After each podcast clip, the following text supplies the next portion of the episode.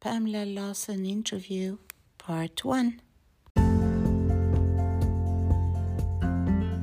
أجريت مقابلة مع سيدة اسمها باميلا وسألتني عن اسمي فشرحت لها Hi Pamela, Hello, can you hear me okay? I can hear you very well. How are you doing? So, Okay.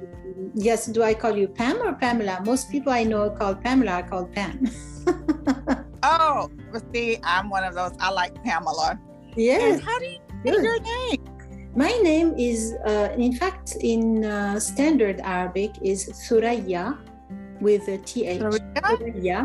But where I come from, in the west of Algeria and in Morocco, we pronounce it Turia.